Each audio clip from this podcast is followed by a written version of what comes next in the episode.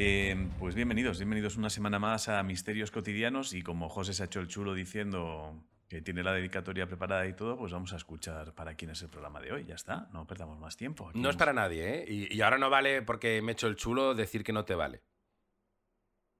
Si vale, vale y vale. Para nadie. Porque esto recordemos que es momentos que te han marcado. No tiene por qué ser dedicar a alguien. Bueno, sí, se lo dedico a una señora anónima. Ya, yo creo que Que dijimos si me está que, era- viendo- que eran momentos que te habían marcado, pero tenía que haber alguien, ¿no? En el momento. Vale, pues esta señora.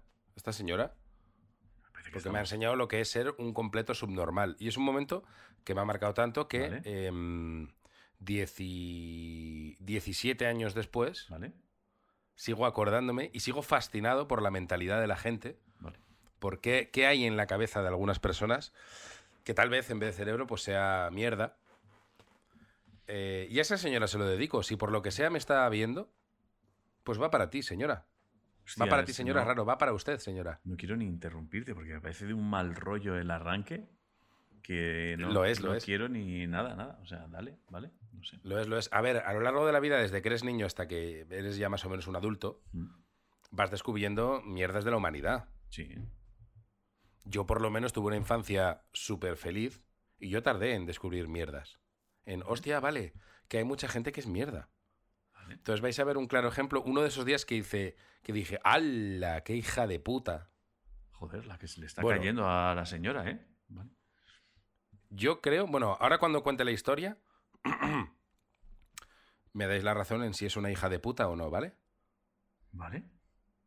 ¿Vale? Es que no tiene otro apelativo. Vale, vale. No, Ah, no, luego me- yo, yo- si yo solo Vamos a llegar a un acuerdo. historia. Si cuando termine la historia no pensáis que es una hija de puta, Vale. le rebajo el- la, la degrado en insulto a imbécil. ¿Vale? Quiero escuchar. Incluso si pensáis que no es nada, le rebajo el insulto a ser humano normal. No, hombre, si no es nada, lo que eres eres tú un gilipollas. O sea, lo has puesto ya en y, un mí, nivel. y a mí me subo, y a mí me subo a soy yo un gilipollas. Es que lo vale. estás llevando a un nivel. Tenemos tres opciones. Hija de puta, imbécil, ser humano normal y yo me asciendo a gilipollas. Vale. ¿Vale? Venga, vale historia. Ahora tengo miedo, ¿eh? Hombre, es que lo has, lo has puesto en un nivel en el que más va. No sé. O sea, no sé. Vale, qué cuando tenía pasar. 20, 21 años, allá por el 2006, 2007, Vale. trabajaba en el corte inglés, Mm. vendiendo zapatos. Lo he contado bastantes veces. Eh, y entonces un día, yo, yo era muy feliz en ese trabajo. ¿eh? De decir que no era el trabajo de mi vida, no era lo que yo quería dedicarme, pero, pero puestos a tener que currar ahí, yo iba muy contento a- con mis zapatitos. Me gustaba lo que vendía, me gustaba el trato con la gente. Nunca había tenido un encontronazo con semejante pedazo de basura. Vale. eh, que ya veremos si acaba en ser humano y yo en gilipollas. Total, que viene una señora, una señora, yo tenía 22 años, a lo mejor era una mujer de 42, 45, Vale. con unos zapatos, unas zapatillas de niño para cambiar.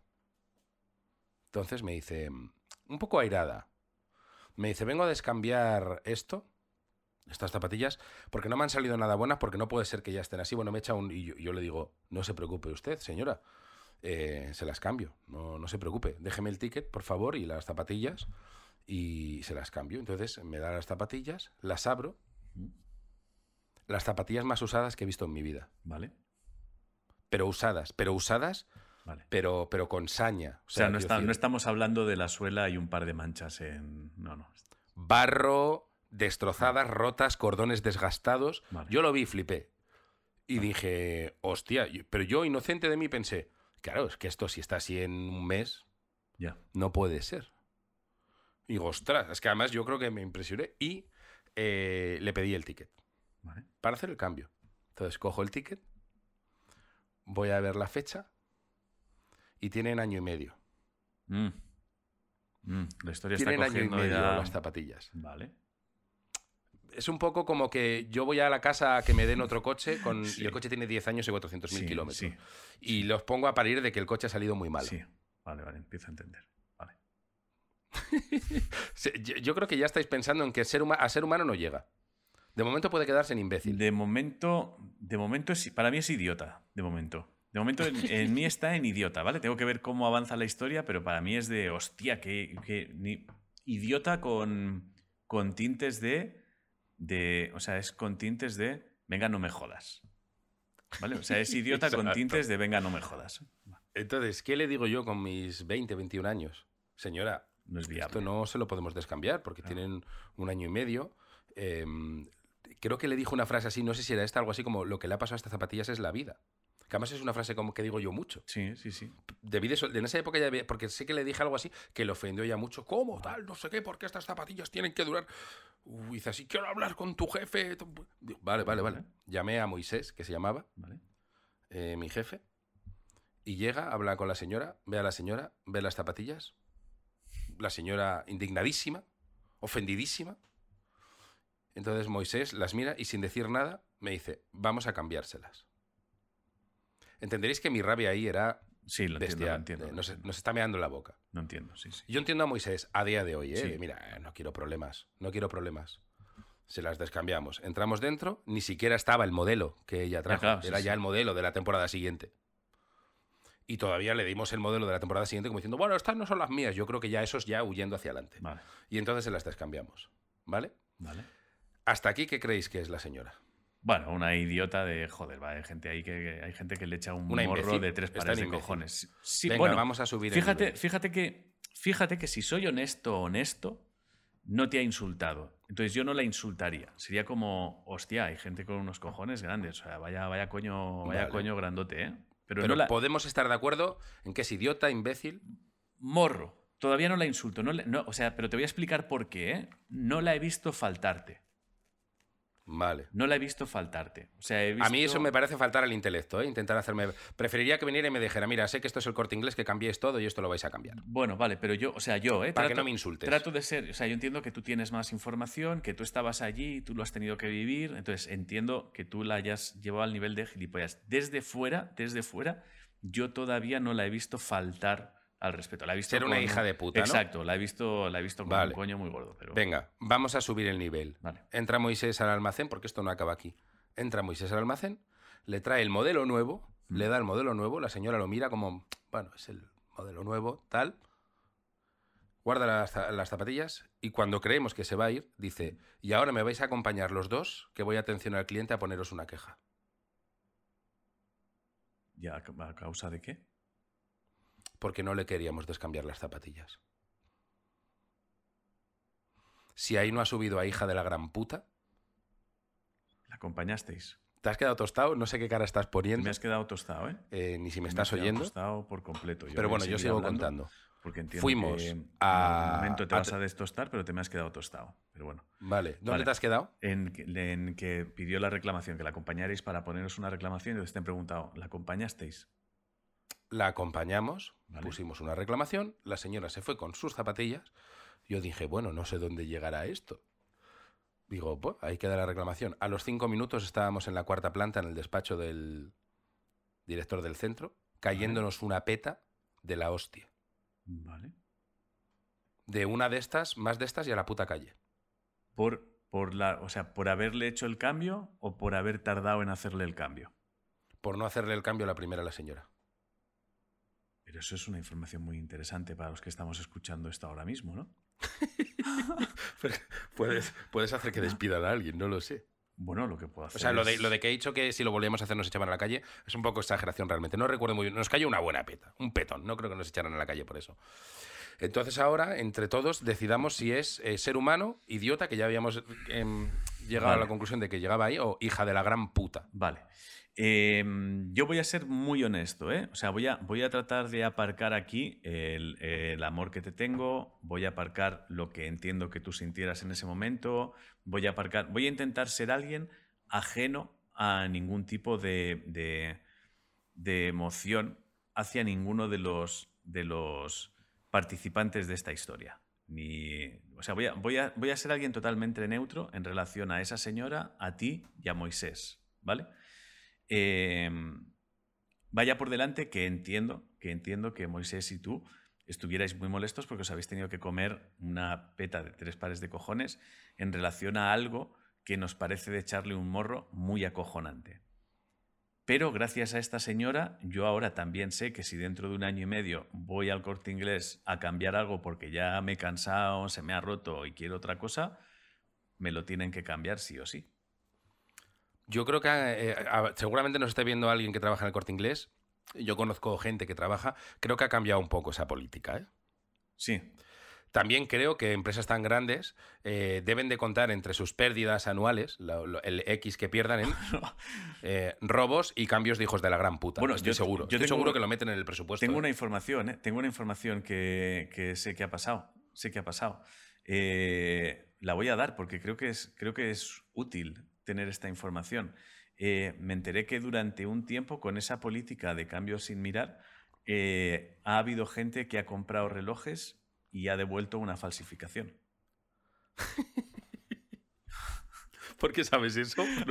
Da igual, es una información que tengo. El por qué lo sé no importa. Pero... Un periodista no, revela sus fuentes, es verdad. Exacto. Eh, sé que ha sucedido, ¿eh? Sé que ha sucedido. Sé que ha sucedido y no una vez ni dos. O sea, sé que ha sucedido. Claro, pero aquí lo que yo creo que no tiene disculpa ninguna de la señora, más allá de la jeta, es, hija de la gran puta, ya te lo han cambiado, lo has conseguido, nos has meado en la boca. Hmm. Encima, sí, la reclamación, una, reclamación. Estoy de acuerdo en que no es necesaria. O sea, la reclamación no es necesaria, estoy totalmente de acuerdo. O sea, la queja hacia vosotros no es necesario. Lo otro me parece de alguien que le echa, que le echa valor y si cuela, cuela. Entonces, tengo el corazón Es que yo la, picaresca española creo la, la picaresca española creo que roza mucho el, disculpar la picaresca, el ser un No, no, no, no, mierdas. no. No disculpo la picaresca. Eh, lo que me parece inteligente es eh, llevar al extremo eh, una política de un, de un comercio.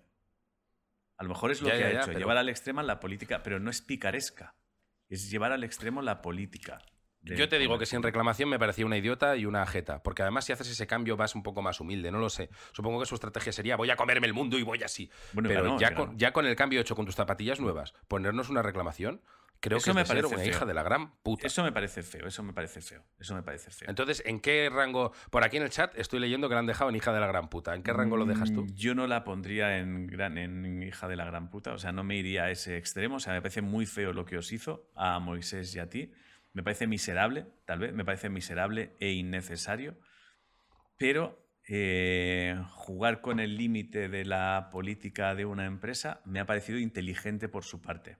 Me ha parecido inteligente. Yo ahora mismo estoy indignado. Iría, emprendería acciones legales contra ti. Ya, pero no tendrías. Pero para no, mí, ha hecho, no ha hecho nada sin ilegal. matiz ninguno. No ha hecho nada para ilegal. Mí sin matiz... No ha hecho nada ilegal. O sea para mí, algo feo. ninguno, es una mierda de persona que probablemente a día de hoy, si sigue viva, no sé si seguirá viva, eh, probablemente a día de hoy lleve desde estos 17 años y durante los 42 anteriores haciendo el mundo un poquito peor. haciendo del mundo un lugar un poquito peor, lleno un poquito de gente más frustrada, un poquito de gente más cabreada y un poquito más de gente disgustada, que es la forma que tenemos nosotros de cambiar nuestro mundo. Pero chapa. su hijo con zapas nuevas todo el tiempo, que a lo mejor no se puede permitir comprarle unas cada vez y lo que hace es que cada año y medio las renueva. Es que no lo sé. O sea, para mí no tiene excusa. No me, parece, no me parece, o sea, yo no lo haría, reconozco que yo no lo haría, porque yo siempre intento utilizar el sentido común al extremo, entonces yo no lo haría, pero, pero, o sea, no me parece nada bien la reclamación y los aires de superioridad, porque lo podía haber hecho desde la humildad. Entonces, ese hacerlo desde la superioridad, que entiendo que es la vergüenza y el miedo de la inseguridad del no va a colar, entiendo que se te pones gilipollas porque crees que a lo mejor al ponerte gilipollas va a funcionar igual.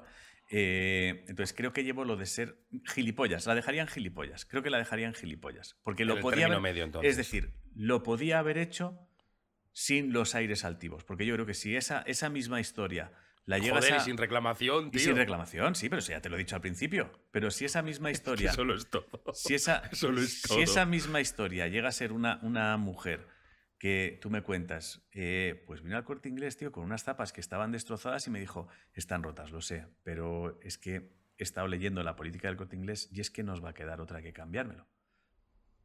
Lo siento, de verdad, siento, entiendo que tengas que llamar a tu jefe y Yo tal, diría que jeta tiene, pero sí. Claro, creo que sería, creo que la voy a dejar en gilipollas por la actitud que era innecesaria. Y creo que Como la gente esta que le da un golpe a un coche Exacto. aparcado y deja una nota diciendo, oye, estoy apuntando aquí haciendo que apunto mi matrícula, pero estoy haciendo la pantomima porque me están mirando. Claro. Te pido disculpas, ¿eh? Pero no te voy a dejar mi número. Exacto, es como eres un gilipollas, porque me podías haber dejado el número. O esa gente que de repente te da, te da por detrás, o es al revés. O sea, esa gente que tira marcha atrás y se da un golpe y dice, bueno, la culpa ha sido tuya porque me has dado por detrás. Es como, vete a Tengo la otro para dedicar otro día. Vale. Otro pues día es dedicaré otro programa. es- Ah, ah, eres, es, es, es una minisección dentro de las dedicatorias de Es cuando José descubrió la gentuza que hay en el mundo. Exacto, entonces bueno, pues lo entiendo, ¿eh? Lo entiendo. Entonces, bueno, para esa persona me parece bien la Bueno, dedicatoria. Me parece Creo que chat la ponen hija de la gran puta y tú lo dejas en Yo lo gilipollas. dejo en ¿no? gilipollas, en gilipollas. Pero yo me salvo en cualquier caso. Sí, Sigo siendo sí, ser humano sí, de claro, momento. sí, sí, porque te trato mal. Sí, sí, eso estamos de acuerdo. Vale. Eh, no sé si tienes portfolio o no. Yo me gustaría arrancar, ya sabes con lo que me gustaría arrancar hoy, que creo que es importante. Subimos esta semana un, un vídeo Mm, con una cosa que es posible que hagamos, que es posible que no, que es críticas de películas. Porque Mm. fuimos a ver, entiendo que es esto, Sí, El exorcista del Papa. efectivamente. Y salimos Bien. impresionados. Sobre todo porque creo que salimos con una eh, con información acerca de los exorcismos. A mí lo que me gusta pensar es que la película ha estado documentada al milímetro y han tenido asesores. eh, Sí. Asesores Yo, respecto a yo interpreto la peli así, si la veis, Claro. interpreto que han estado con asesores y que han ido al milímetro. Claro. Y de repente darte cuenta que, que entre los superhéroes de la Marvel Mm. y un exorcista, la línea básicamente es la sotana, Claro. Claro. Yo, yo es creo- muy guay. O sea, yo es que es la primera vez, creo, en tiempo, que hemos hablado muchas veces de películas de miedo, pero creo que es la primera vez que veo una película de miedo también desde un, desde un lado documental. O sea, para tratar de utilizar las herramientas que me da.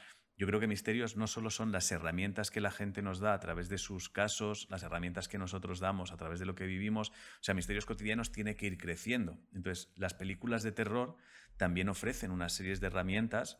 Esta peli es como un documental. Exacto, claro. Es un documental, prácticamente. O sea, lo que pasa es que está Russell Crowe. Pero es.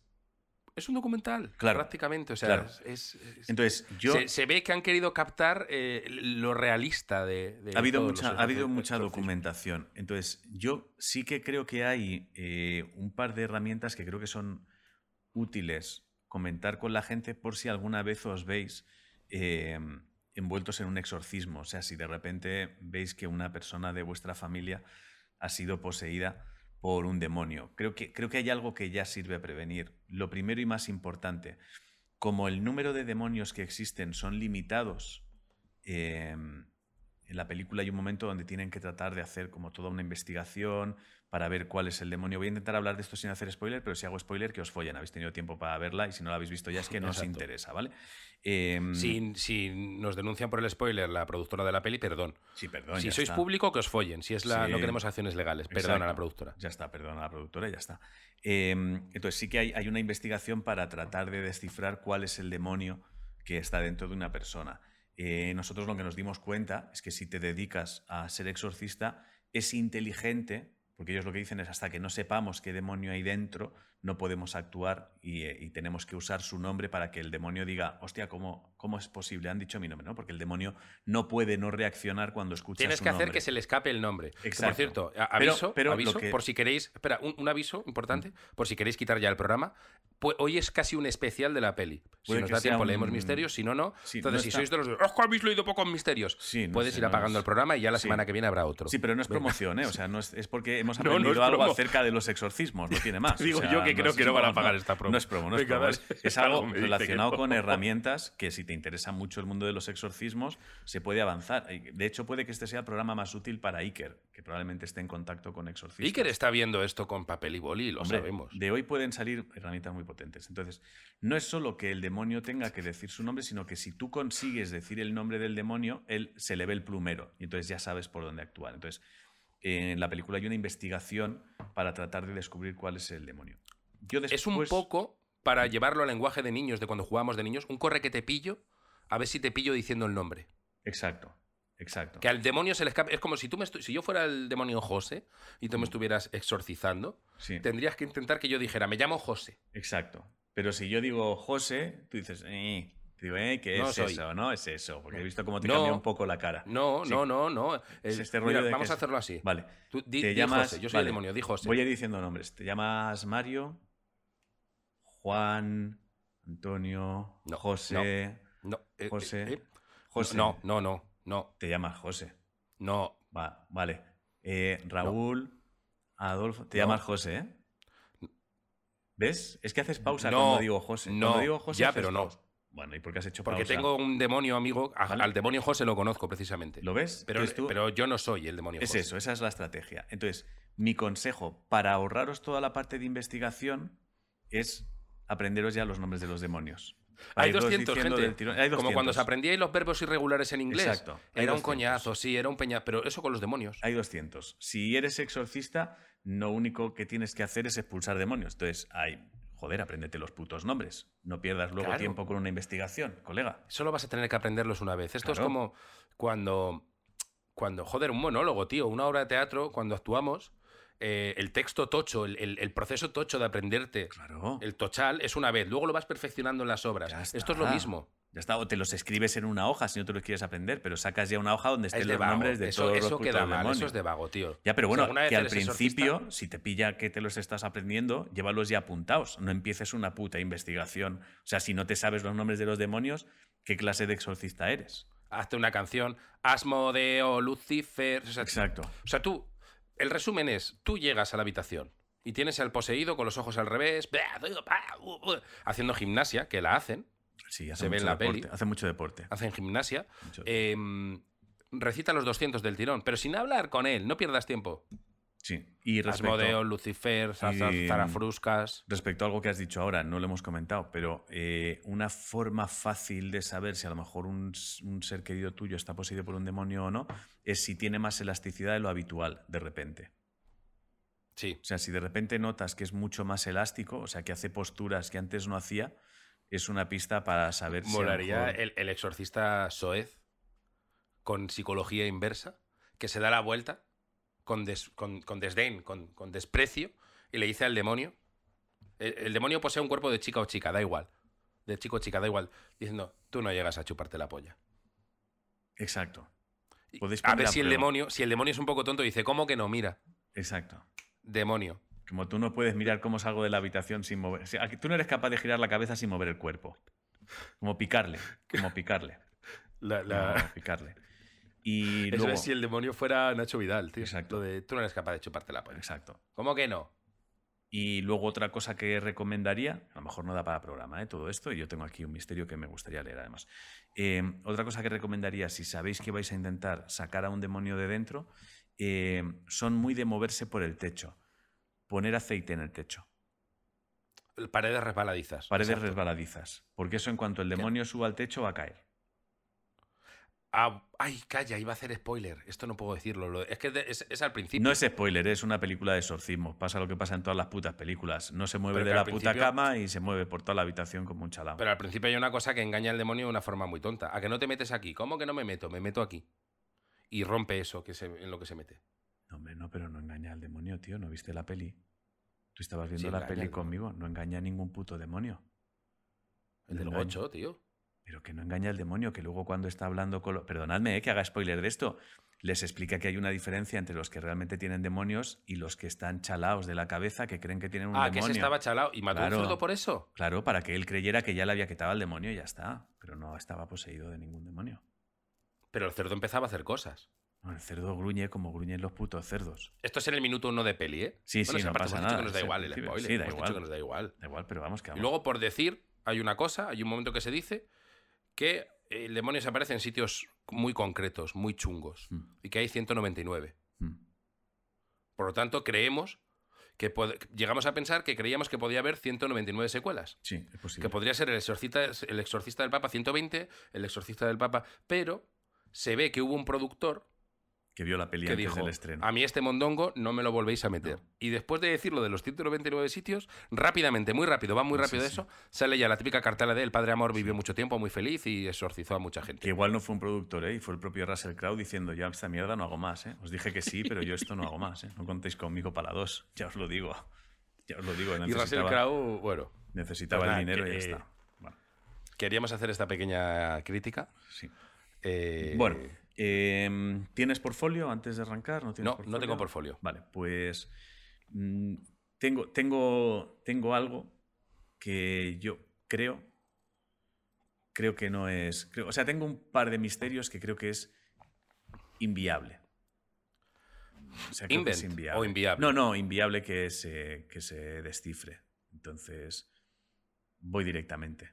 Voy A ver si me vas a descojonar un cringe mystery para el premium, ¿eh? No, no, no, no. Digo que no. Lo tengo aquí, cojones. Aquí está. Vale. Voy a ello, ¿eh? Me parece, me parece muy difícil. Me parece muy difícil eh, adivinar qué cojones está pasando aquí, ¿eh? Me parece muy difícil. Vamos a ello. Eh, la banda municipal de monos y el mono dictador de la señora de Burgos. Es el nombre del misterio. Vamos a ello. Eslaudos paterianos nuevamente a nuestra comunidad de seres superiores adaptados al sin miedo.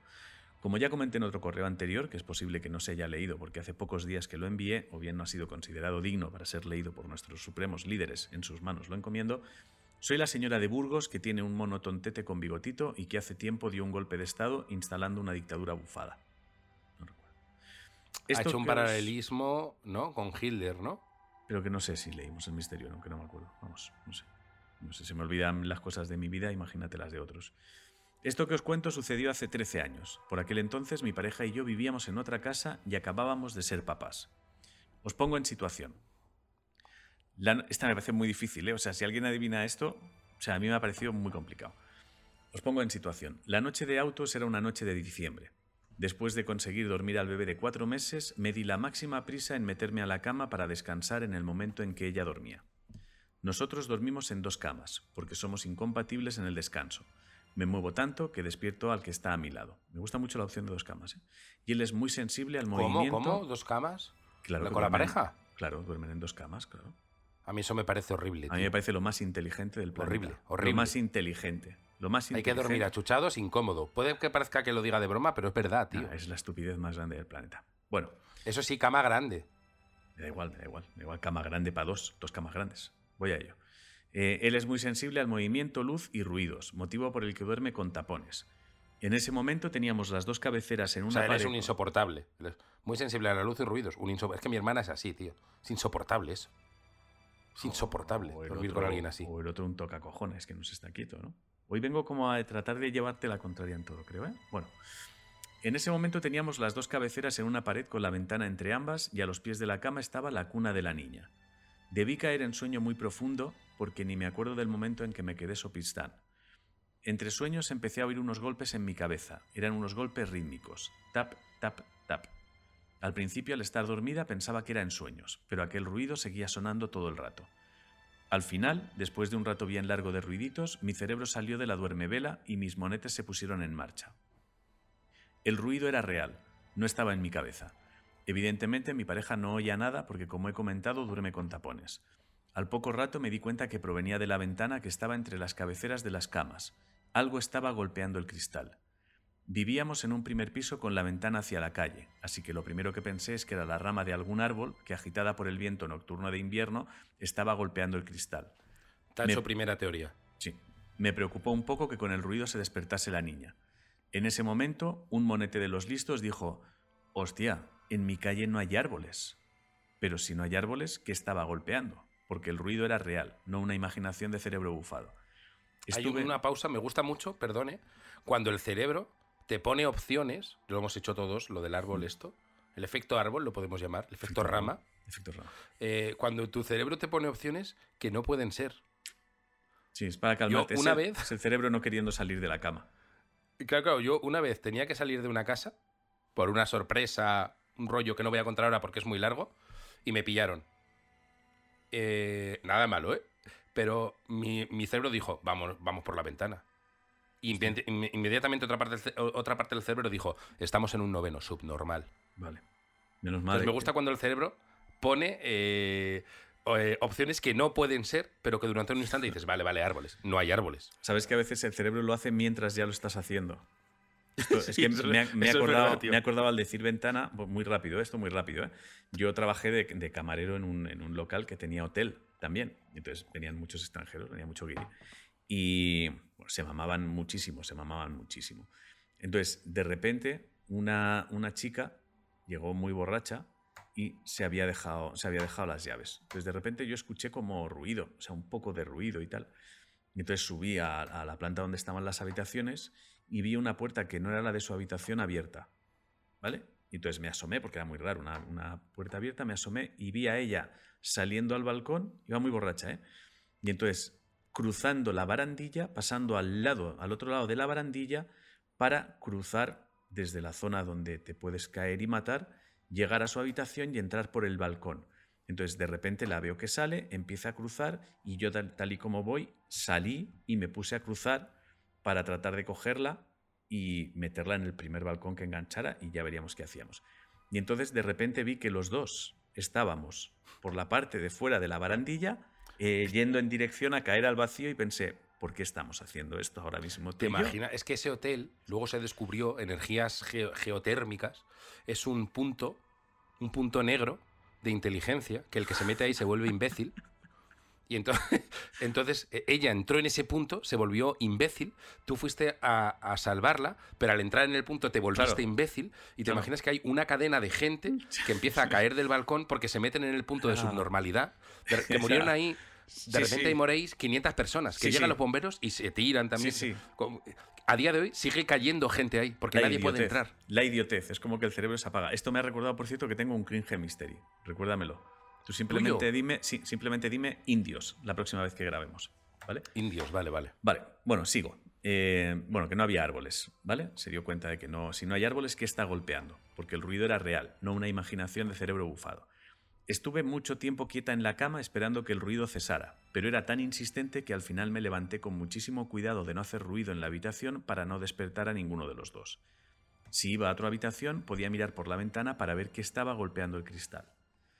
Cuando estaba en el pasillo miré el reloj y eran las dos y media de la madrugada. Me dirigí a la habitación del salón para mirar por la ventana que podía estar causando el ruido. Al avanzar por el pasillo, casi me da un infarto. La puerta de la entrada estaba abierta de par en par, dejando ver el rellano a oscuras.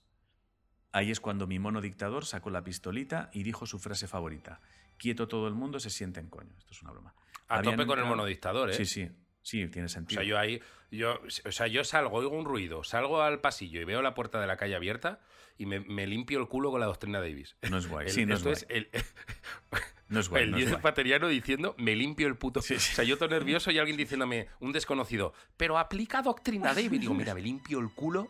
Mira, mira lo que hago contra un. Pero súper soez, ¿eh? Mira, mira, mira lo que hago con la doctrina Davis. Mira, me limpio el puto culo. ¿Ves mi culo abierto? Pues mira lo que voy a hacer con la doctrina. Habían entrado a robar. El ruido de la ventana pasó ya a ser labor del mono becario. Vamos, ni acordarme. Mi única intención era entrar en la habitación a coger a mi bebé y despertar a mi pareja para escapar lo más rápido posible y avisar a la policía. Al entrar en la habitación de nuevo, lo entendí todo. Aquí se puede aplicar la doctrina Davis, pero si alguien es capaz de adivinarlo, se merece un camión de galletitas, ya lo aviso, porque 13 años más tarde sigo flipando. ¿Alguien no, cerró la puerta? No se olvida, ¿eh? No se olvida. ¿Alguien no cerró la puerta y al estar la puerta abierta había corriente y entonces provocaba un ruido en la ventana? No. Mira, dice por aquí alguien en el chat, eh, José Tamayo, dice, si tenemos que tirar la cuerdecita para tirar de ella, ya, y la cuerda ha abierto la puerta, ¿no? No. ¿Le doy? Eh, no, no, ni idea, ni idea, estoy perdido. Es, es, es, viene, viene bastante rock and roll y comedia, ¿eh? Vamos a ello. Al tocar los pies de la cama de mi pareja, la noté vacía y perfectamente hecha. No se había metido a dormir. Volví a salir de la habitación y cogiendo las llaves de casa salí al rellano, que desde la puerta se veía completamente y aparentemente estaba vacío, a oscuras, pero vacío. La casa no tenía ascensor y como vivíamos en un primer piso, comencé a bajar las escaleras. He ¿Sonámbulo? he de confesar que mi puto monete seguía al mando y bajaba más cagada que la leche con el manojo de llaves preparado para dar un mamporro al posible ser que me podía encontrar. En el último tramo de escaleras pude visualizar la puerta del portal. A través un segundo. Y perdón que interrumpa, ¿eh? porque, porque estamos ahora todos en ascuas. Pero yo ahora estoy pensando, eh, ¿no está la pareja? Y ha salido al rellano, está bajando las escaleras, y el peque en casa. Sí, sí. Sí, sí, sí. Vamos, Olivia la fundo, ¿eh? La agarro aquí Sí, sí. y de, y- y- y de fusión, la fusión de bola de dragón. o sea, quiero decir, eh, es que yo estaba pensando ahora en el peque. O sea, Ya, ya. bueno, claro, es que en esos momentos a lo mejor. No sé. Vale, vale. Sigo. En el último tramo de escaleras pude visualizar la puerta del portal. A través del cristal, era de esos medio empavonados, pude ver la silueta de un hombre grande con una especie de lanza en la mano. Evidentemente me resultó totalmente reconocible. Era mi pareja. Se había quedado hasta tarde haciendo moscas de pesca. Sí, es un flipao de esos de pesca a mosca que hacen a mano sus herramientas. El caso es que cuando decidió irse a la cama tuvo la idea de bajar la basura, pero en su infinita lógica se bajó sin llaves dejando la puerta de casa abierta y esperando no sé por qué don divino que la puerta del portal no se cerrase mientras iba al contenedor. No comento porque evidentemente se cerró. Bajó sin teléfono y sin llaves. Y nuestro portero automático no funcionaba porque al vivir en un primero siempre llamaban los de la propaganda a lo largo del día y los timbrazos siempre despertaban a la niña, motivo por el que mi pareja había decidido desconectarlo hacía un par de meses. No me gusta la pareja, ¿eh? es muy obseso del silencio. Se merece lo de las llaves. Vale. El caso es que se había quedado en la calle a las 2 de la madrugada sin posibilidad de ponerse en contacto Toma. conmigo.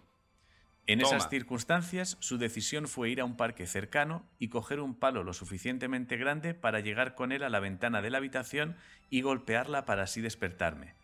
Misterio resuelto. Allí estuvo en mitad de la calle, en una noche de invierno entradita en Burgos, en zapatillas de casa y con una rama de unos dos metros de largo aporreando la ventana más de 40 minutos hasta que consiguió despertarme. Tengo una pareja que en algún momento va a terminar conmigo. Mi mono dictador es un cabrón, pero él tiene una banda municipal de monos donde uno toca el bombo, otro los platillos, otro el trombón.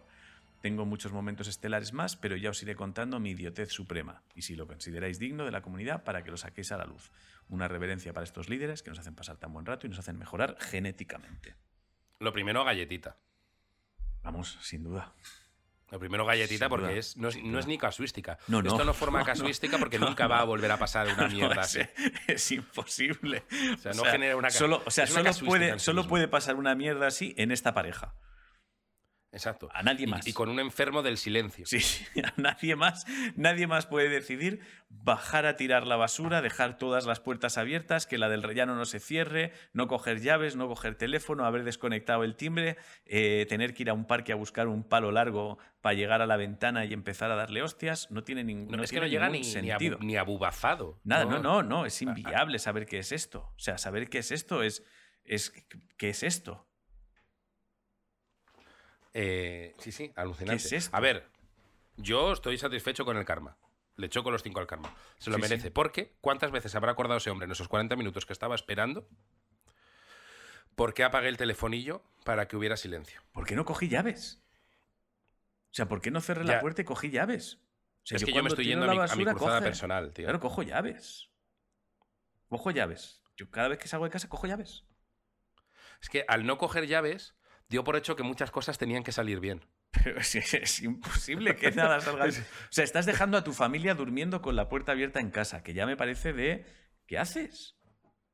O sea, ¿qué haces? Lo que le debió de pasar, y no quiero yo defender a, a un talibán del silencio, lo que le debió de pasar es que él calculaba, que me corrijan, que la puerta, el- la- hay veces Sí, que la puerta sí, del portal, sí. si la cierras despacito, la dejas apoyadica Lo sé, lo sé. Y queda abierta. Y este Sí, sí. hombre iría, ay, la dejo despacito, despacito, despacito, ahora suelto, cerrada. Claro, es que además es así. Y ahí es- un, oh yeah, rock and roll. Claro, es que ahí ya es. Venga. Ya vas a tirar la basura mal. O sea, a mí me hubiese gustado ver ese momento en que escucha el. Cuando la puerta se cierra. A las 2 de la mañana en Burgos, ¿sabes? También te digo, yo soy él y llamo a- al vecino que más conozca, que alguno, aunque sea de saludar, le tiene que conocer, llamada, oye, soy el vecino del este, que es que estoy sin llaves y... y- Pero ¿y por qué no llamas a tu casa? Porque es que tengo desconectado el telefonillo Claro, para que no, para que no me pasen. Yo es que estas. Para que no me pase esto que te está pasando a ti. Lo recomiendo a la gente, si hay alguien ahora mismo escuchándonos, es que sabes que yo tengo ciertas cruzadas con el tema paternidad. Si hay alguien escuchando ahora mismo esto y diciendo, pues no sé qué dice José. Obviamente, si el niño está durmiendo, apago el telefonillo porque molesta. Eh, mírate un sketch de solo comedia que se llama Silencio. Mírate eso. Vale. Porque esa persona esa pareja que hay en ese sketch, eres tú, amigo. Aunque digas que no, eres tú. Venga, es- Por cierto, por terminemos cierto, con mi quiero- cruzada. Sí, aprovecho, aprovecho, que es que ya que tenía esto, he aprovechado para hacer un, un matiz aquí. Como se ha mencionado la galletita y sabía que esto iba a tener galletita, aprovecho para un mail que nos ha llegado, que no es misterio ni nada, pero aclara algo. Olor a galleta es el asunto del mail. Nos lo envía Carol, ¿de acuerdo? Dice, buenos días, líderes del misterio. Este correo no tiene ninguno, solo estoy poniéndome al día con vuestro gran programa y he escuchado el del día 20 de febrero. Estabais hablando si es posible que un pueblo huela galleta por una fábrica y es totalmente cierto. El pueblo de mi padre es Villarejo de Salvanes y hay una fábrica de galletas Cuétara. Yo siempre de pequeña bajaba la ventanilla del coche para saborear ese gran olor. Eso sí, al entrar en la fábrica no es lo mismo. La mezcla de olores de diversas galletas es asqueroso. Es muy Sí, curioso huele a- la diferencia. A, a- a blasa, Sí. aplasta. Pues eso, que lo Eh, sí, sí, pero Aguilar de Campo es el recuerdo que tengo yo de pequeño, que olía a galleta, tío. Sí, sí, y yo estuve, no recuerdo, no recuerdo dónde era, hace muy poco, tío. Es que no sé si era Girona, creo que fue en Girona. Eh, está la fábrica de, de Nespresso y nada más llegar a Girona, tío, olía café aquello. Olía café, fue precioso rico, para mí, claro, fue precioso. Olía muchísimo Por café. contra, en el mundo habrá eh, fábricas claro. de estiércol. Sí, sí, donde huele a mierda todo el, todo el tiempo. La- la- donde Exacto, hay fábricas de aceite creo que no huele muy bien. Eh, que yo tengo el recuerdo que una azucarera tampoco huele bien. No, no. No. Bueno, ¿Tienes algo y puedes o prefieres yo? tengo, Vale. tengo y puedo, Vale. tengo y puedo. Este me gusta. Em, he decidido hoy no leer misterios nuevos ¿Vale? y leer misterios viejos que tengo aquí en el archivo, Vale. para ir dándole salida. Eh, este es de, de octubre de 2021. Vale. Sus- eh, supongo que Andrés Guibaja Martín ya ha dejado de escucharnos porque estaba enfadado porque no sacábamos un misterio. Imagino que Pues sí. ahora te lo pierdes. Ahora, mira, ahora no Eh, sustazo Nosferatum. Es que te- no me acordaba y me, me ha hecho. Es. em, bueno, lo leo. Vale. Eslaudos bufados. Eran los años 80 del siglo XX. En 1980 tenía 14 años y estudiaba en el turno de tarde. Hacía los deberes por la noche en la mesa del comedor, sobre todo si era dibujo técnico. En esa época, la televisión española era la única televisión que había y por la noche la 2 hacían monográficos de terror, cine negro, etc. Todas las películas en blanco y negro. Ahora películas de culto. En esos tiempos vivía en un ático con una gran terraza por la que se accedía eh, por la cocina. Todas las noches se cerraba la puerta de acceso a la terraza, pues la parte superior del edificio, eh, pues en la parte superior del edificio estaba la terraza comunitaria y era fácil acceder. Al misterio. Una noche, solo en el comedor, el resto de mi familia estaba ya cada uno en su habitación, tenía la televisión en la 2, estaban echando Nosferatu de 1922. Y como vi que ya era tarde, para no despertar a nadie, decidí cerrar la puerta de la terraza con todas las luces apagadas de la casa, excep- excepto un flexo en el comedor y el televisor. Em, para ir del comedor a la cocina había un largo pasillo oscuro, excepto... eh, es que faltan como palabras. Es como que lo ha redactado una inteligencia artificial. Eh, para ir del comedor a la cocina había un largo pasillo oscuro, salvo eh, la luz de la luna que se filtraba por una ventana de la cocina que daba a la terraza y la puerta de acceso a la terraza. Total, que en la oscuridad, para no molestar a su familia, va a cerrar para irse a dormir esa terraza por la que, como da una terraza comunitaria, se puede colar gente Vale. en un ático. Em, bueno, en la cocina, joder, he, movido el cursor y me he perdido. Es que está como muy comprimido. Eh, oscuro excepto la luna se filtraba por la ventana de la cocina que daba a la terraza y la puerta de acceso a la terraza. Al llegar a la cocina, ahí a lo largo, vi por la ventana una sombra con capa que se dirigía hacia la puerta. En aquella época medía ya 1,90 metros y pesaba 70 kilos. Un pedazo bigardo. Con rapidez me dirigí a cerrar la puerta del ático. Esto es, ves al Mothman, a. Drácula, por eso he hablado de Nosferatu, que él podía estar a lo mejor em, sugestionado por, por haber visto esa peli, al Mothman, a Drácula, a cualquier monstruo que se quiere colar en tu casa. Vale. Me parece muy guay, muy gracioso que eso puede pasar en la vida real de los fenómenos paranormales, que el ser se quiere colar en tu casa, va tranquilamente porque ve la puerta de la terraza abierta, diciendo, está abierta, ahora entro y destripo ahí a todo el mundo, Mm. pero de repente ve que uno desde dentro de la casa va a cerrarla. Mm. Y entonces ese monstruo hace, no, no, no, no, no, entonces corre hacia la puerta. Ese momento es muy bonito. Los dos corriendo. Entonces, Claro. ¿qué pasó aquí? El monstruo corrió hacia la puerta para intentar entrar y él, pues obviamente, temiendo por su vida, eh, intentó cerrarla. Vale. ¿Qué pasa? Hubo Mm, forcejeo. mm. Alguien forcejeó con el Modman o con un vampiro o con lo que sea.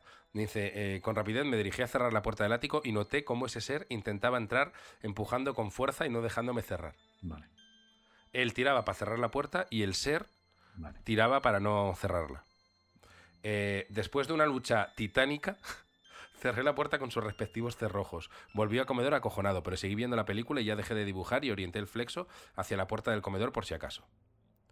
Por la mañana mi madre me despertó y me dijo si podía levantarme y abrir la puerta de la terraza, pues ella no podía.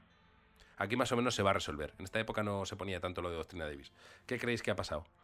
¿Con quién creéis que estuvo forcejeando en la puerta? Yo pensaba que con él mismo. Es, es lo primero que he pensado. Pero, pero él tiraría hacia el mismo lado. Bueno, pero No la, habría forcejeo. la torpeza te puede hacer creer que está pasando que esté como una puerta ahí que va más dura de lo normal y te creas que están haciendo fuerza para un lado mientras tú estás intentando cerrarla. ¿Sabes? O sea, una puerta No, que estaba no- forcejeando con algo. Vale. Con alguien, vamos. Pues alguien de la familia que estaba ahí en casa y lo ha dejado toda la noche durmiendo fuera. Vamos. O sea, si es forcejeo alguien intentando entrar, es un ser humano. Si no, no, si, no, si, no, humano. si no está confundiendo el forcejeo con otra cosa. Es así. Es un poco genérico, tienes un 5, es un 5, un 5 Pero, pelado. pero quiero decir, es, si, es, si es forcejeo real, es una persona. Si no, estás, estás confundiendo el forcejeo. Es bubafado, ¿eh? Es bubafado. Estamos hablando de que Andrés es probablemente el único ser humano que peleó contra una sábana para cerrar la puerta. Vale. ¿Y por qué es bubafado? Bueno, lo leo. Eh, cuando fui a abrir la puerta me costó un montón. Solamente podía soltar los cerrojos aplicando todo mi peso sobre la puerta cuando conseguía abrirla en la parte de abajo. Había una pinza de tender de madera machacada contra un pequeño escalón que había para impedir que entrara la lluvia. Y en la terraza había unas sábanas tendidas que se nos había olvidado recoger. No lo explica, pero lo explico yo. Él, la, la capa que vio, el ser que vio, eran las sábanas movidas por el viento. Le pareció como que venía, corrió para que la sábana, o sea, ese ser, no entrara y al ir a cerrar la puerta, tenían la puerta para que no se cerrara sola, eh, trancada con una pinza. Entonces, el forcejeo es él machacando la pinza y luchando contra la nada. Ah, vale, pero no fue con una manta, o sea, no fue con una sábana, fue solo que la pinza estaba Él vio la sábana, ahí. pensó que era alguien, corrió Ah, para vale. que ese alguien no entrara, fue a cerrar la puerta y en la puerta vio una pinza y el, el forcejeo fue él machacando la pinza Vale. hasta que consiguió cerrarlo. Vale, vale. Yo creo que la trampa está en decir forcejeo. Porque un Es que forcejeo, yo lo- forcejeo, ¿no? Sí. Hombre, forcejeo es yo tiro para un lado y tú tiras para otro. La pinza no tira para otro lado. Pero tú, pero tú notas, tú notas que la puerta no cierra y que y si, y si estás sugestionado pensando que hay alguien que no queriendo cerrar, piensas que esa fuerza que impide que cierre la puerta está tirando para el otro lado, pero que de momento o está equilibrado o tú puedes más. Parece un uso tramposo del lenguaje, ¿eh? Bueno. Sea, me hace gracia, A mí- a pero, pero... A mí me parece misterio que roza la galletita, no llega a galleta. Sí, ¿eh? Hostia. Sí, ¿eh? Sí, tío. A- alguien peleando contra una sábana y una pinza. No, no, no pelea contra una sábana. La sábana está quieta en su tendedero en la otra punta, ¿no? Pero en su cabeza sí. Ah, ya, bueno, eso sí. No sé, yo le hubiese dejado una pelotita, no lo sé. A lo mejor soy yo que hoy ¿Le estoy. hubieses un dejado poco- pelotita? Sí, sí, no sé, a lo mejor soy yo que estoy, no lo sé. A lo mejor O sea, estoy- esa señora que he explicado al principio en mi dedicatoria no es una hija de puta y este misterio pelotita. En el coche volvemos sin hablar a casa, tío. A lo mejor soy yo, no lo sé. Quiero decir, no sé, no sé, no sé, no me, no me no sé. Bueno, Bueno, pues a mí sí No me hago. sé. va, Pues nada. O sea, no sé. es como, bueno, Pon los pegado 40 en el coche. pinza. Bueno, pues pongo esto. Venga, vamos a la casa de Paqui. Se gestaba un Belmez en mi cocina, dicen el asunto. Eslaudos paterianos a toda la comunidad. Primero, daros las gracias por leer mi anterior misterio. Me hizo muchísima ilusión, no sé cuál es. Hoy os cuento lo que ocurrió en mi cocina cuando nos mudamos mi chico y yo al piso que compramos hace casi 20 años y en el que todavía vivimos. Los muebles de cocina los dejó el anterior propietario, así que le hicimos una limpieza a fondo y quedó como nueva. Es una cocina muy luminosa y empecé a ver al trasluz una mancha tenue en el mueble sobre el fregadero. Se limpiaba fácil con la bayeta, no estaba incrustada. La eliminé y listo, pero volvía a aparecer sin un patrón fijo. Igual algunos días la veía dos veces, que no aparecía en tres días, siempre en el mismo sitio y bastante tenue. Mis ojos se dirigían siempre a comprobar si había aparecido la mancha cuando entraba en la cocina. Una noche después de cenar, yo quitaba la mesa mientras mi chico fregaba, ya que no teníamos lavavajillas, y se resolvió el misterio. Básicamente, hay una mancha que aparece en un mueble que hay sobre el fregadero. Que a veces aparece, a veces no, a veces está sin aparecer, a veces aparece al cabo del tiempo.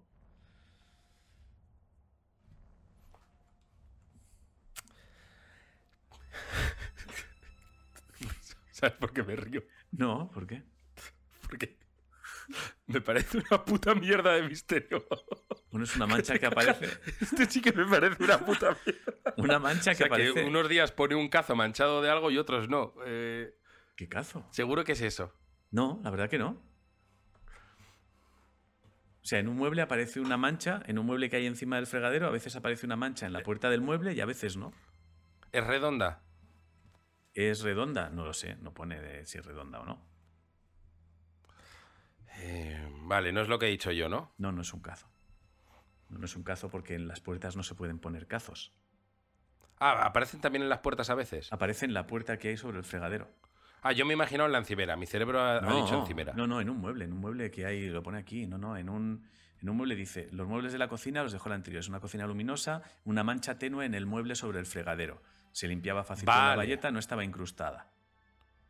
Yo a veces apoyo la cabeza en el mueble, fregando. ¿Haces eso? Sí, ¿nu- ¿Nunca has sido tan borracho que meando a veces has apoyado cabecica? No. Pues eso, pero fregando. Vale, es eso, pero yo no sabía que la gente hacía eso. Tan simple como que el buen hombre al fregar apoyaba la frente en el mueble y la dichosa mancha era la grasa de su cara. En fin, que somos idiotas los dos. Nos invita a algo que solo saben los del premium y ya está. Yo es que no conozco a nadie. O sea, me ha costado entender esto porque era. Vale, ¿quién pero porque tú no puedes. Déjame a- que piense en, en- en las últimas casas, en las casas que has tenido desde que te conozco, que ya son unos cuantos años. Creo que en ninguna tienes mueble encima del fregadero. Pero aunque Piensa, ¿eh? tuviera que he mueble. conocido yo. No, pero aunque tuviera mueble, no me imagino apoyando la cabeza mientras friego, tío. Que Apoyando sí, la que sí, que lo cabeza. haces cuando estás hasta la polla. Sí, sí.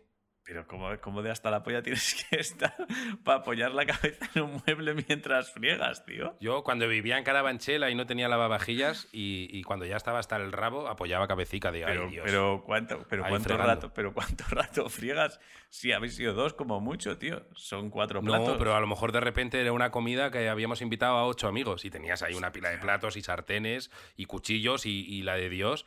Y no es ¿Y que fregaras ahí apoyado, pero a, a ratos hacías por Dios, qué Y apoyabas la cabeza en el mueblecico. Y tú lo habrías apoyado, pero es que en ninguna de las casas que te he visto eh, tienes fregadero.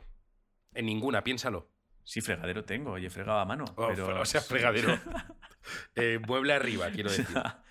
Mueble arriba he tenido solo, he tenido en dos, en dos.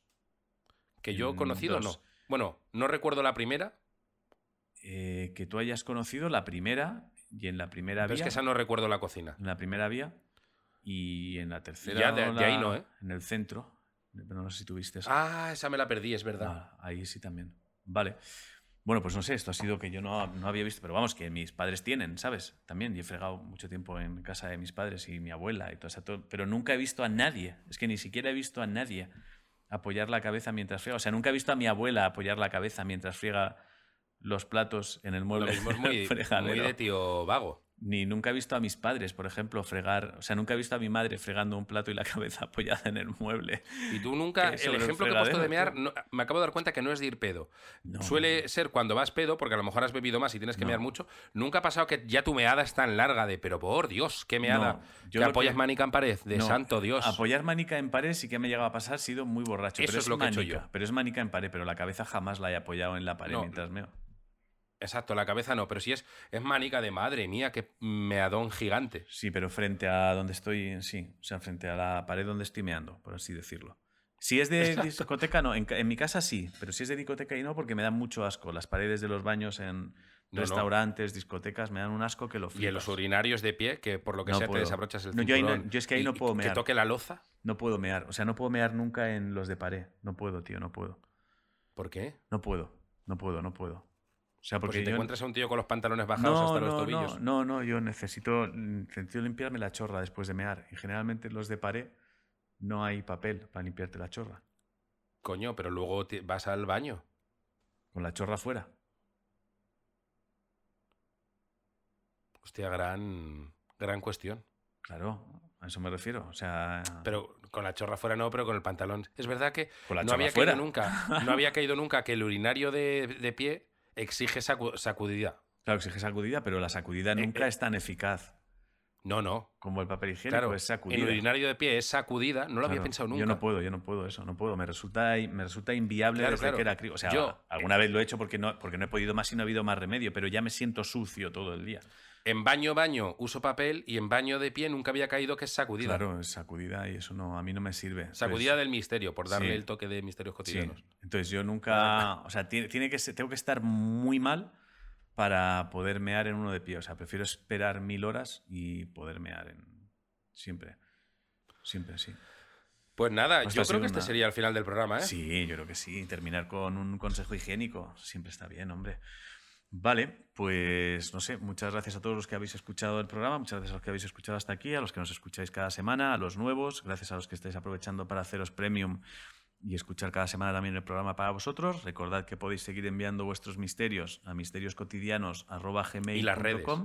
Y las redes, es verdad que tenemos la estrategia nueva de redes. Y te he es- cortado, te he cortado el, el correo, perdona, misterioscotidianos.gmail.com. Y, y estamos en tus redes, Ángel Martín Sí, MG no sé cuántos, no sé. Sí, las que Es son, no sé, Ángel, sí, no sé. H de una lagartija mi Twitter, eh, e Instagram de misterios, TikTok de misterios. Estamos en todos los lados. En todos lados, en todos si los tú lados. nos si no preguntamos Y nada. redes, te decimos. Vale.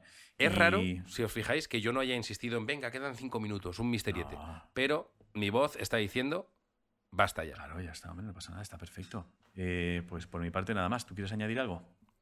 Nada, recordad que si veis algo extraño, lo más normal es que seáis idiotas y. y. que esa señora era una hija de la gran puta. Vale, ok. Bueno, no estoy, ya Quiero, quiero acabar así. Ya sabes lo que opino. Adiós. Adiós.